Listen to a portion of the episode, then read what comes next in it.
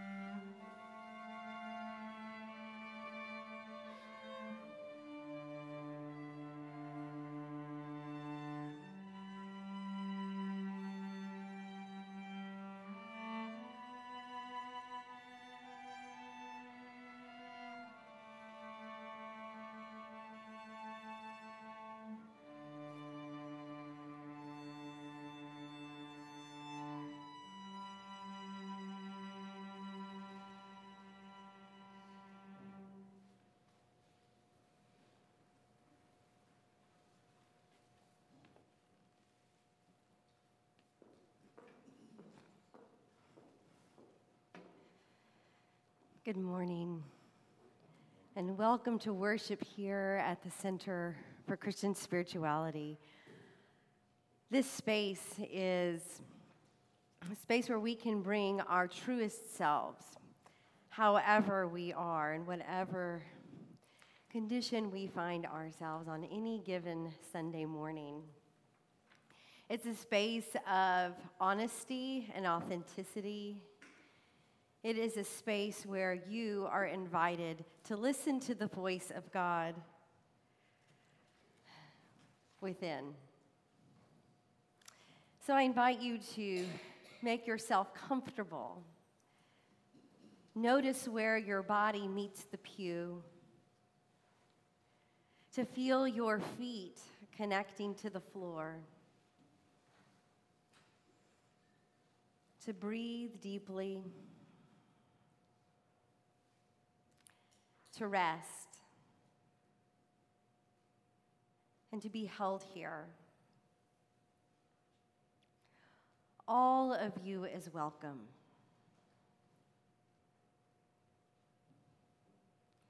All of you is welcome.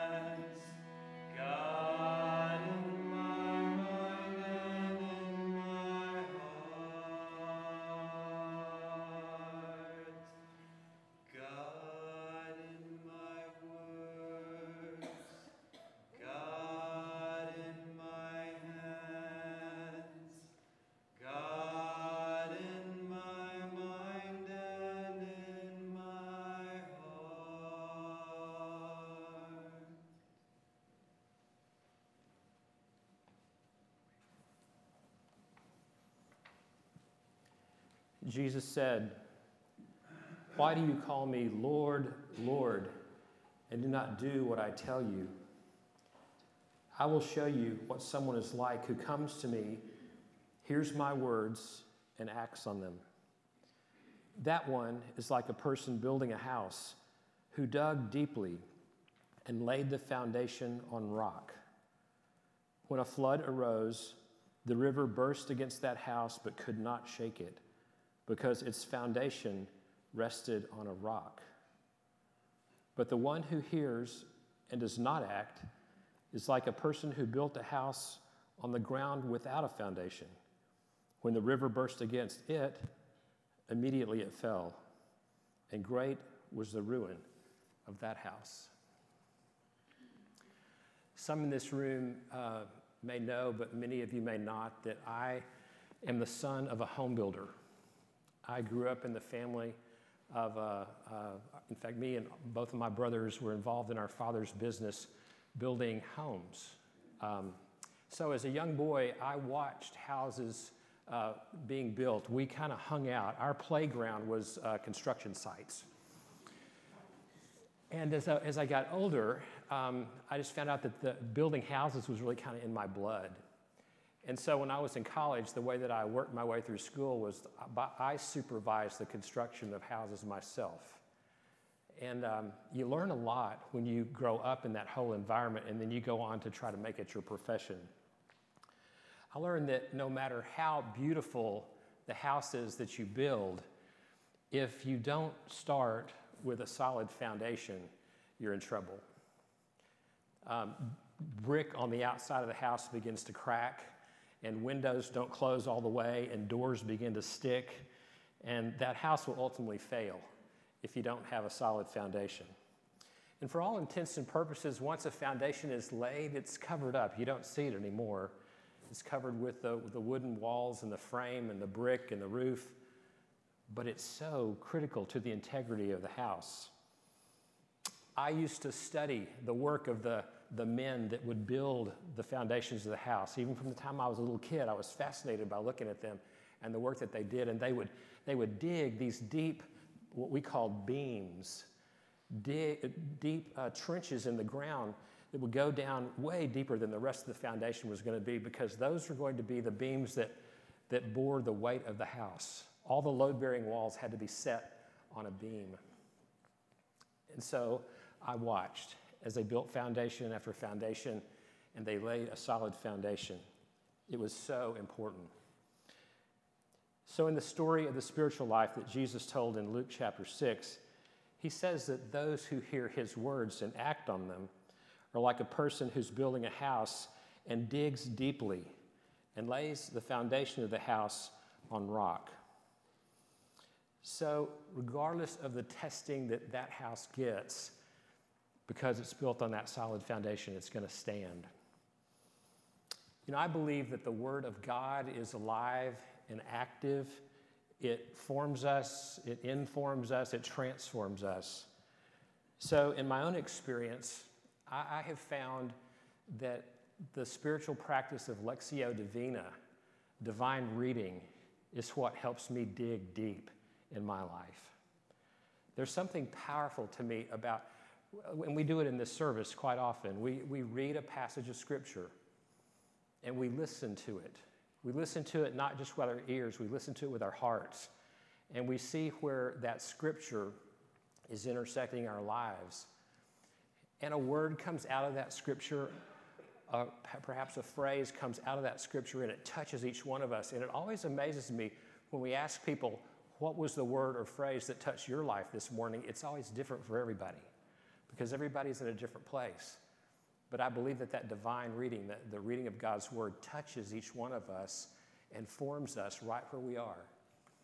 So we read the passage, we listen for the word, and then we sit with it. We meditate on it.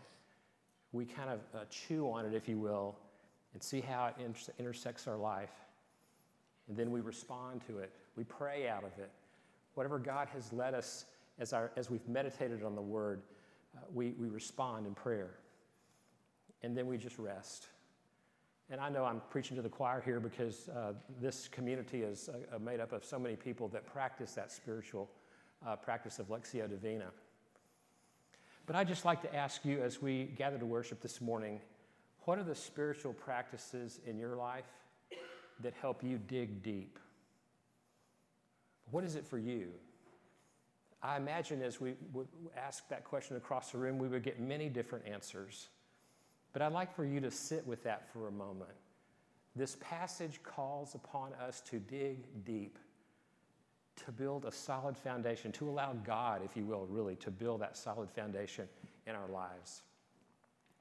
So, would you sit with that for just a moment in the silence? And I would invite you to ask yourself, how do I dig deep to help build the solid foundation of the life of God in my life?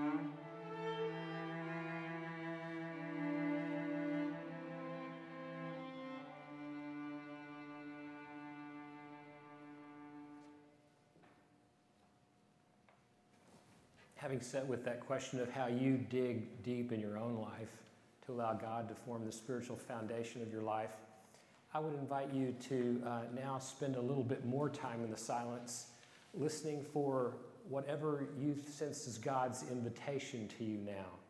Now that you've considered that, how might God be leading you? What might God be inviting you to as you reflect even further?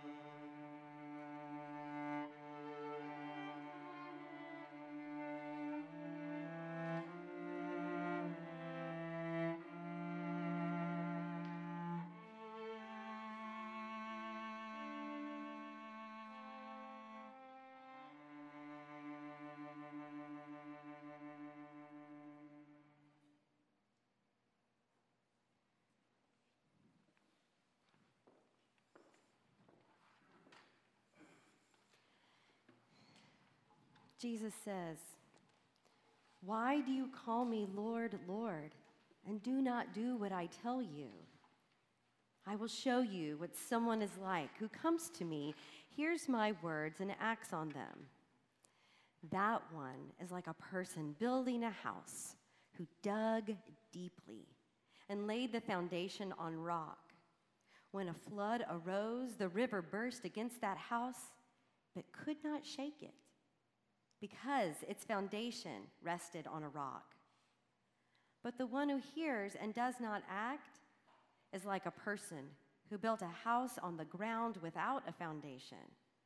When the river burst against it, it immediately fell, and great was the ruin of that house. So you do your digging,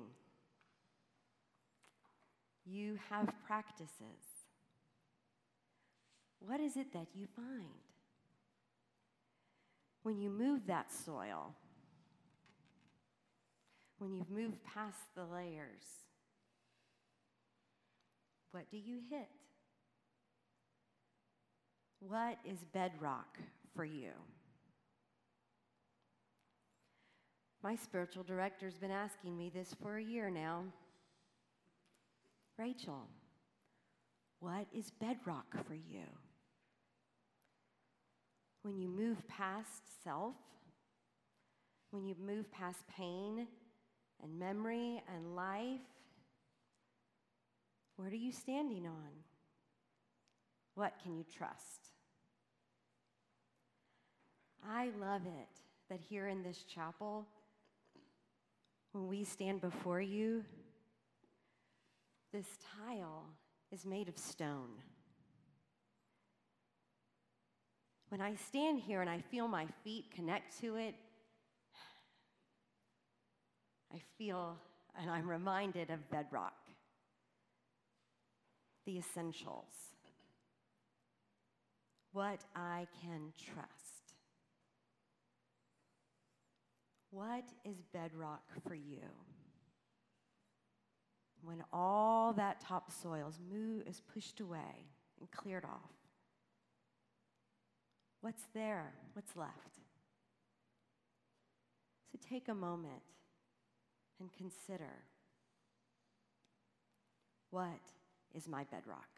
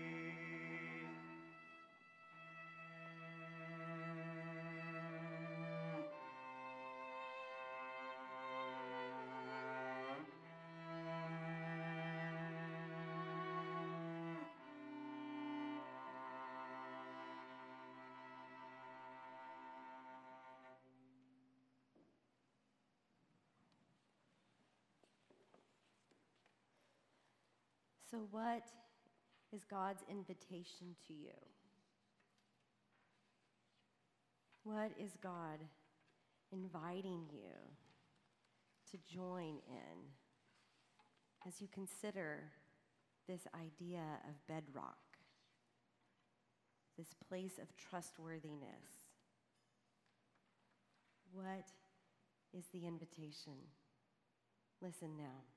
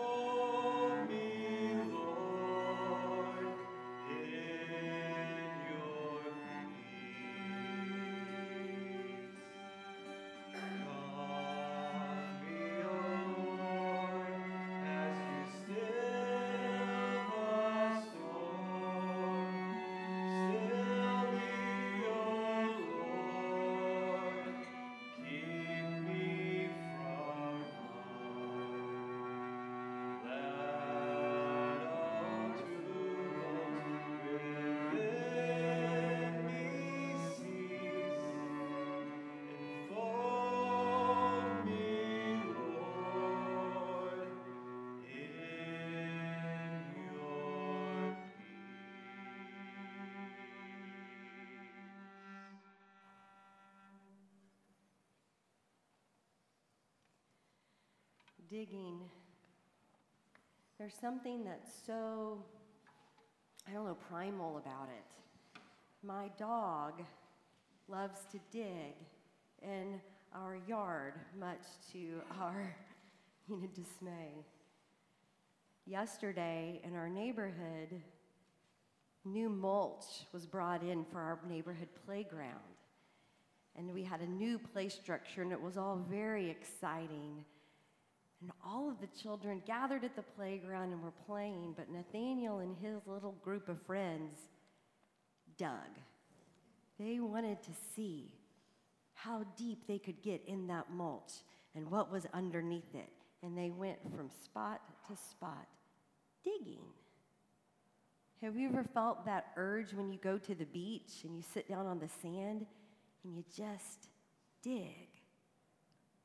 There's something in us that wants to get our hands in the soil. May we never stop digging. Let us never stop coming to this table and bringing the truth of who we are, because it is welcome here. May we keep on digging with till our very last breath. Jesus invites us to this table each and every day, every moment, certainly every Sunday that we gather here. This table is for all. And he, when he gathered with his disciples the night before he died, and he gave us this gift. And he says, This is my body that was broken for you. Take, eat, and every time you do, remember me. Let us never stop digging. In the same manner, after the supper, he took the cup. And having given thanks, he gave it to his disciples and he said, Drink from this, all of you. This is the cup of the new covenant in my blood, which is shed for you and for many for the forgiveness of sins. Drink this, and as often as you do, remember me. So, as we come to this table today, we come to a place of bedrock in our lives something that we can tr- truly trust in, something that we can truly rest in, because God is present to us in these gifts of bread and wine. So, would you join me in prayer as we ask God to consecrate this table? Holy God, we thank you for this bedrock place, for this bedrock experience that you invite us to day by day that in this place we find you. We are reminded deep inside of your body broken for us and your blood shed for us. We are reminded that we are a died for people, that we are a forgiven people, and because of that, we are free. We pray, Lord, that you would bless each one that comes to this table now, that as they receive these gifts, this bread and this wine, that they might receive you anew, afresh and be reminded that you are the bedrock of their life. We trust you in all of this and we thank you. In the name of Christ we pray. Amen. The gifts of God are prepared for you, his children. He invites you to come to his table. Won't you please come?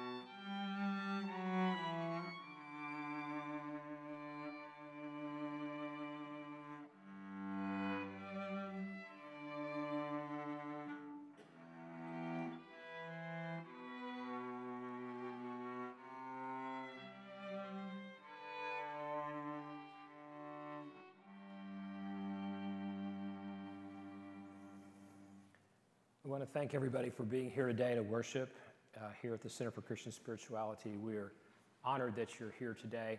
I have a couple of things I'd like to bring to your attention as we conclude our time together.